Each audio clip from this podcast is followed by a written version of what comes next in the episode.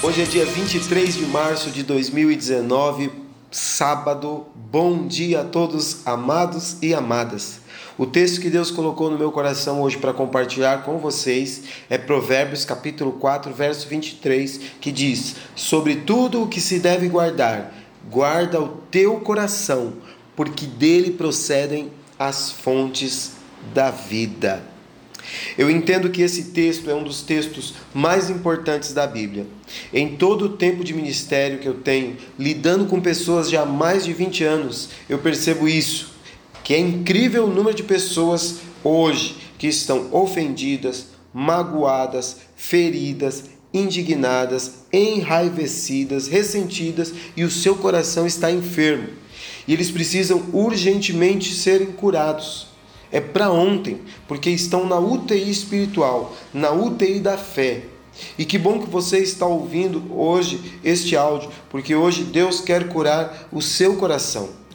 Mas você precisa se desarmar, você precisa confiar no doutor, e eu preciso dizer para você, eu não sou doutor, eu na verdade sou um tipo de auxiliar dele, e eu estou aqui para te instruir em alguns passos que você precisa dar hoje para se submeter à cirurgia espiritual que o médico dos médicos quer e pode fazer em sua vida.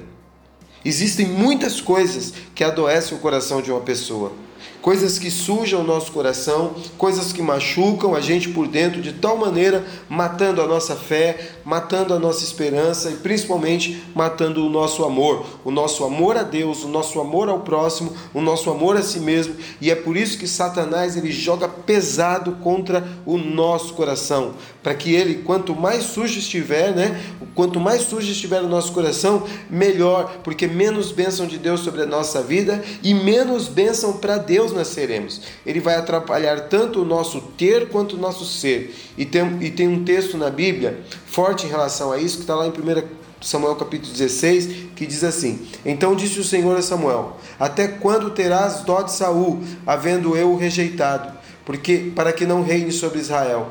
Então enche um chifre de azeite e vem, porque enviar-te a Jessé, o belemita, porque dentre os seus filhos me tenho provido de um rei. E sucedeu que, entrando eles ali, ele viu Eliabe e disse: Certamente está perante o Senhor o seu ungido.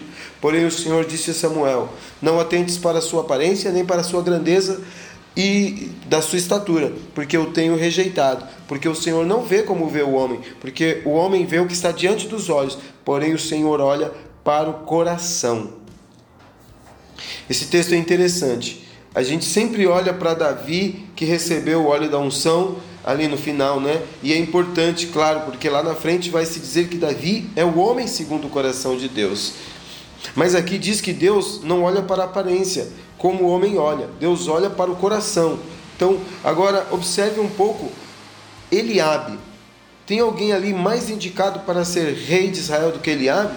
Ele é o primogênito e o primogênito em Israel ele tem prioridade sobre todo mundo da casa. Isso era lei.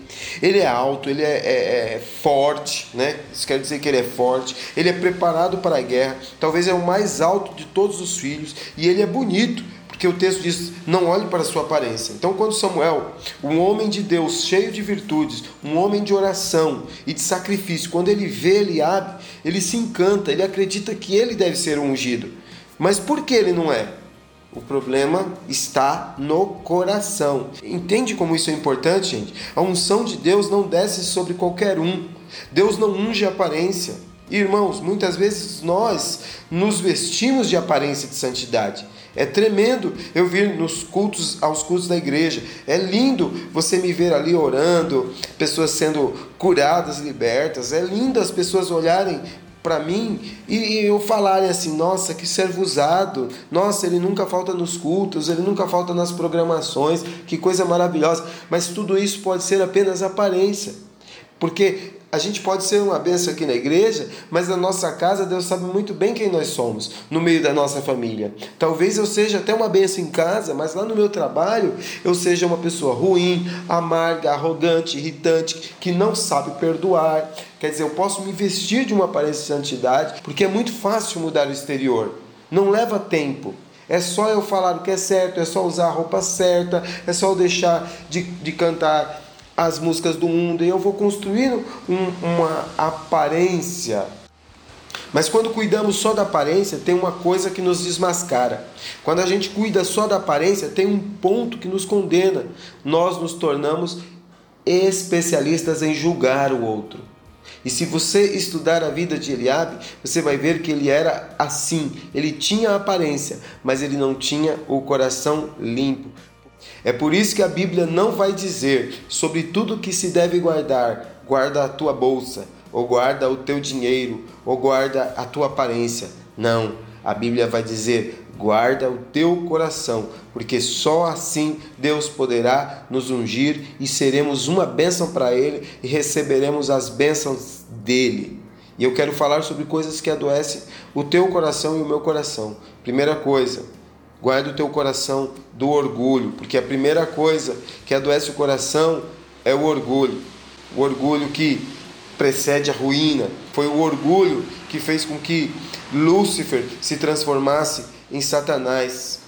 E orgulho, queridos, em primeiro lugar, é achar que nós alcançamos alguma coisa através da nossa própria inteligência. Nós precisamos entender uma coisa: quem nos deu inteligência, quem nos deu capacidade. Paulo diz lá em Coríntios aos seus irmãos: O que é que você tem que você não tenha recebido? Tudo que você tem provém de Deus. Ele é a fonte de todas as coisas. Então, nós não temos motivos para nos orgulhar. O orgulho também é achar que a gente está acima de determinadas atividades. Ah, porque eu já tenho essa posição, eu não posso fazer isso, eu não posso lavar a louça, eu não posso varrer o tapete, eu não posso me submeter a fazer isso ou aquilo. Jesus, que era Jesus, ele se curvou para lavar os pés dos discípulos. Eu nunca vou esquecer o dia que eu cheguei na igreja e, e encontrei uma senhorinha ali carregando um peso tre tremendo nas costas. E na hora eu pensei, puxa, minha camisa tá limpinha, o culto já vai começar. E agora? Eu vou deixar ela sozinha? Eu vou manter a aparência ou vou fazer a diferença no mundo de indiferença? E aí veio à mente aquela pergunta abençoada: o que Jesus faria?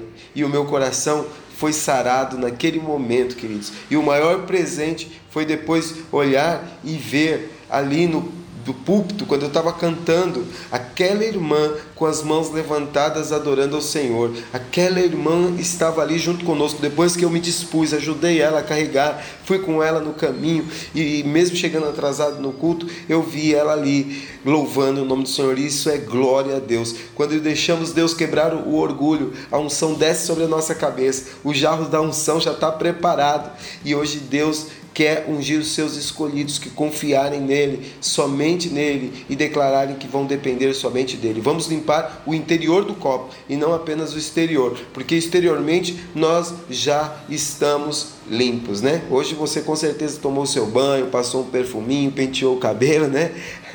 Colocou a melhor roupa para ir trabalhar ou para ir fazer o que você tem que fazer, né? Mas principalmente precisamos limpar o nosso coração do orgulho. Guarda o teu coração do orgulho. Guarda o teu coração do ressentimento.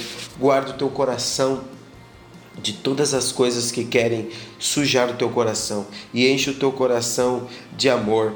Enche o teu coração de fé. Enche o teu coração de paz. Sabe o que é melhor de tudo em ter um coração limpo? é a promessa de Deus em Mateus capítulo 5, versículo 8, que diz assim: Felizes os limpos de coração, porque eles verão a Deus. A gente acha que isso é só no céu, mas essa promessa é para hoje. Os limpos, os limpos de coração veem Deus quando são perseguidos, veem Deus quando são caluniados, Vem Deus quando os ventos sopram o contrário. Vem Deus quando tem uma vitória. Eles veem Deus no coração. O orgulho embaça a visão do coração. O ressentimento também. Por isso, sobre tudo que se deve guardar, guarda o teu coração.